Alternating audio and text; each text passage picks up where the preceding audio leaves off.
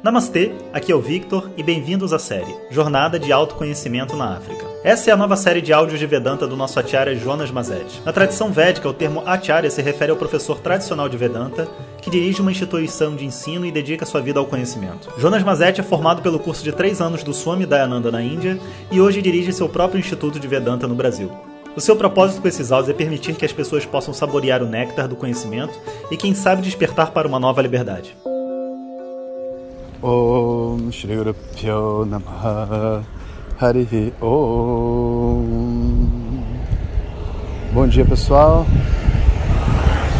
Mais um lindo dia aqui nas Ilhas Maurício Cheio de turistas Locais que parecem indianos E os nossos alunos aqui preenchendo o cenário. E hoje amanheceu um dia de sol Primeiro dia de sol realmente que a gente teve sem vento, muito raro por aqui. Tivemos já a nossa primeira experiência de meditação, então a gente decidiu que a melhor maneira de saber se esse lugar é bom realmente para gente é a gente ir para vários lugares diferentes aqui dentro da ilha e meditar, receber a energia da ilha e trocar essa energia e ver o que, que acontece com a gente. Vários alunos já tinham já vem praticando meditação, né? Alguns até por anos, outros estavam na primeira vez e foi muito interessante porque as pessoas elas são um pouco descrentes, né? Porque já ouviram muita meditação na vida delas, mas nunca fizeram uma meditação profunda, né?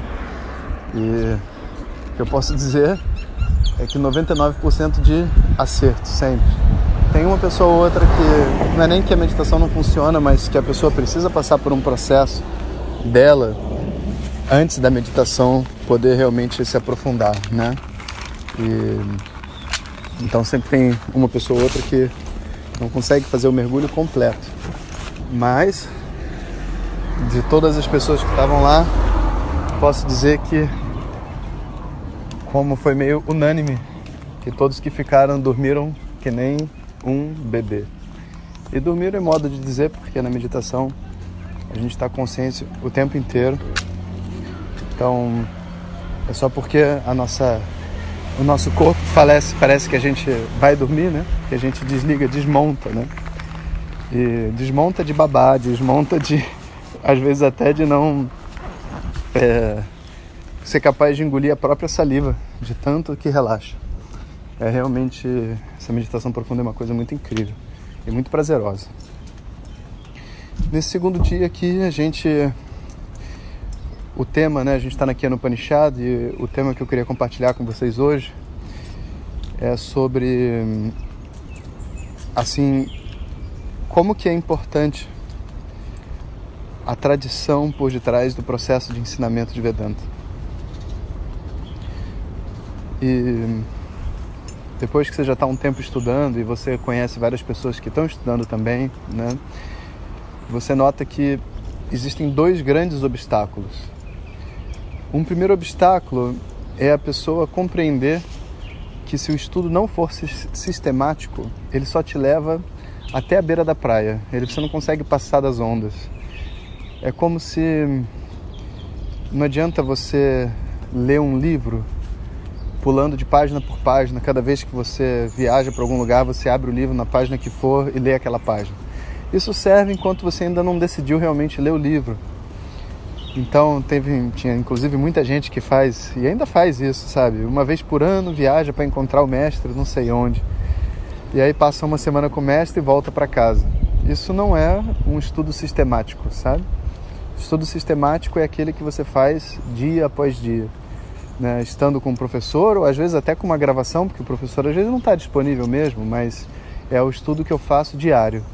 Esse estudo, dia após dia, ele tem um impacto dentro da mente, uma, uma construção que é feita que não tem como ser feito de outra forma. Em outras palavras, você não tem como substituir a leitura progressiva de um livro, do início ao fim. Por mais que você leia todas as páginas separadamente, se um dia você não parar e ler do início o livro, o entendimento do livro fica comprometido. E o segundo ponto é assim, se o intelecto já tem uma força, a pessoa já tem uma força de vontade na vida, uma disciplina, uma inteligência e tudo mais. E, então o intelecto ele não é um obstáculo, ele vai entender Vedanta, sabe? Vedanta não é uma coisa é, complicada, é uma coisa simples, sabe? Mas entenda a diferença que o oposto do simples é o complicado, não é o complexo. Né? É simples porque não é complicado, mas ao mesmo tempo é complexo, é difícil, sabe? Então é um simples que não é fácil, é um simples que a sua simplicidade até apresenta um desafio para você compreender. Então, a compreensão de uma coisa que é simples, mas complexa, simples e difícil, requer que você tenha um certo nível de relaxamento e integridade, que nada mais é do que um processo de maturidade emocional.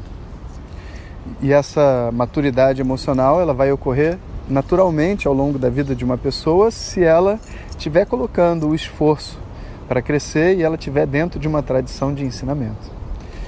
E é muito interessante de perceber essa diferença, porque às vezes assim, não precisa nem ser em Vedanta, às vezes você vai para o mundo do yoga e você vê dois professores que, sabe, têm posturas ótimas, mas um é uma pessoa extremamente competitiva e chega a ser até meio desconfortável ouvir ela falando sobre outros professores, alunos e tudo mais, porque ela tem uma dor dentro dela, claramente, né, uma competição aí de irmão que não foi resolvido enquanto a outra pessoa é uma pessoa de coração livre, sabe?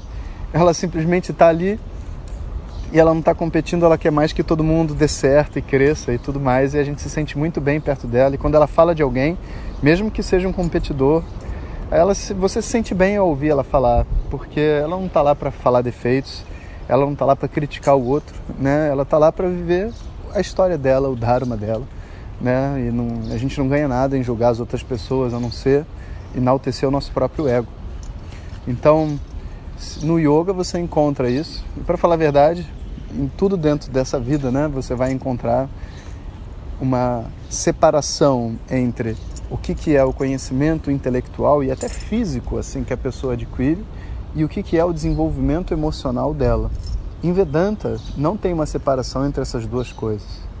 Imagine, por exemplo, que você está estudando com um professor e que o professor, sei lá, conta mentiras sobre outros professores para você, para você achar que ele é incrível e superior. O que, que vai acontecer o dia que você descobrir que o que ele está falando é uma mentira? Se você tiver a mente no local, né?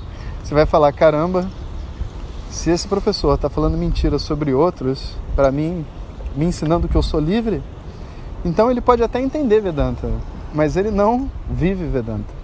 Ele não vive esse conhecimento. E agora vamos tirar o foco das outras pessoas e olhar para nós, né? Que é o nosso propósito. A gente fala sempre na terceira pessoa porque é mais fácil.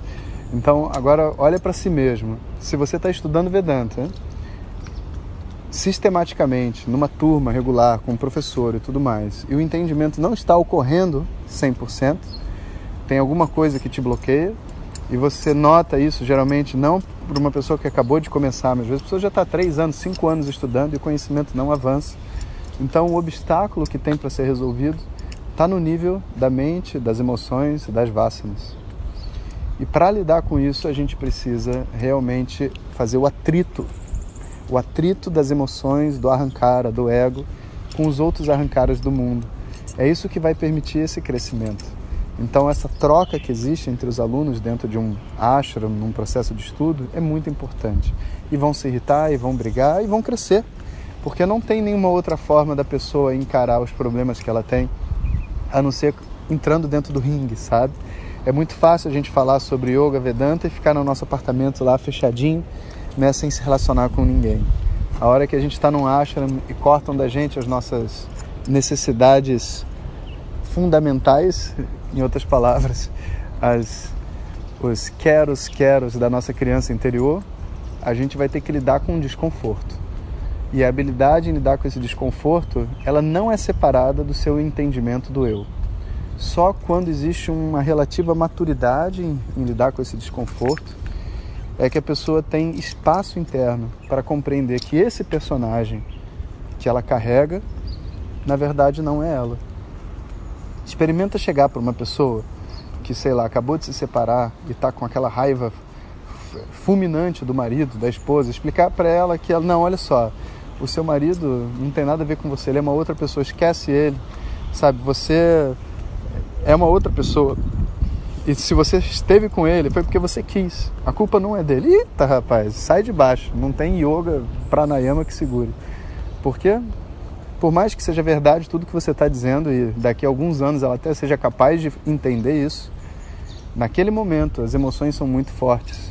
E elas não permitem que o entendimento ocorra e que eu encare a realidade de que qualquer pessoa só fica frustrada consigo mesmo e com suas próprias expectativas. E se você pensa nisso numa jornada maior de vida, porque não é um momento, mas uma jornada onde você tem que se ver diferente desse personagem que está aqui nesse momento, então uma maturidade global faz parte do processo de estudo de Vedanta. Então a gente vê que existem então dois lados, né? Um lado intelectual que para a maioria das pessoas que estão estudando e estão conosco, é sempre, a gente diz que é a parte mais fácil, porque é você estudar, é você querer ter a disciplina de estudar e sistematicamente estudar todo dia com alguém, com um professor, ser, ser um, entre aspas, um discípulo, ser um aluno de alguém que está te instruindo dentro de um processo.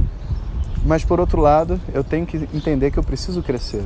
E se eu preciso crescer, eu vou ter que passar por atritos, por situações difíceis, né? E esse entendimento eu acho que tira da gente um pouco dessa fantasia, sabe? Do spa encantado, onde a pessoa vai praticar yoga e vai sair feliz e compreende que na verdade esse spa encantado é um ringue de boxe, onde você vai ter uma oportunidade de ver a sua raiva, as suas coisas, seus problemas saindo em outras pessoas, mas dessa vez com a oportunidade de resolver isso e não de culpar as pessoas e de brigar mais e mais. E é isso aí, pessoal. Continuamos aqui na nossa viagem de Maurícios e a gente se encontra amanhã. Tudo de bom. Hariom. Compartilhe com seus melhores amigos. E se você quiser receber nossas mensagens diretamente no seu WhatsApp, clique no link que vem junto com o título.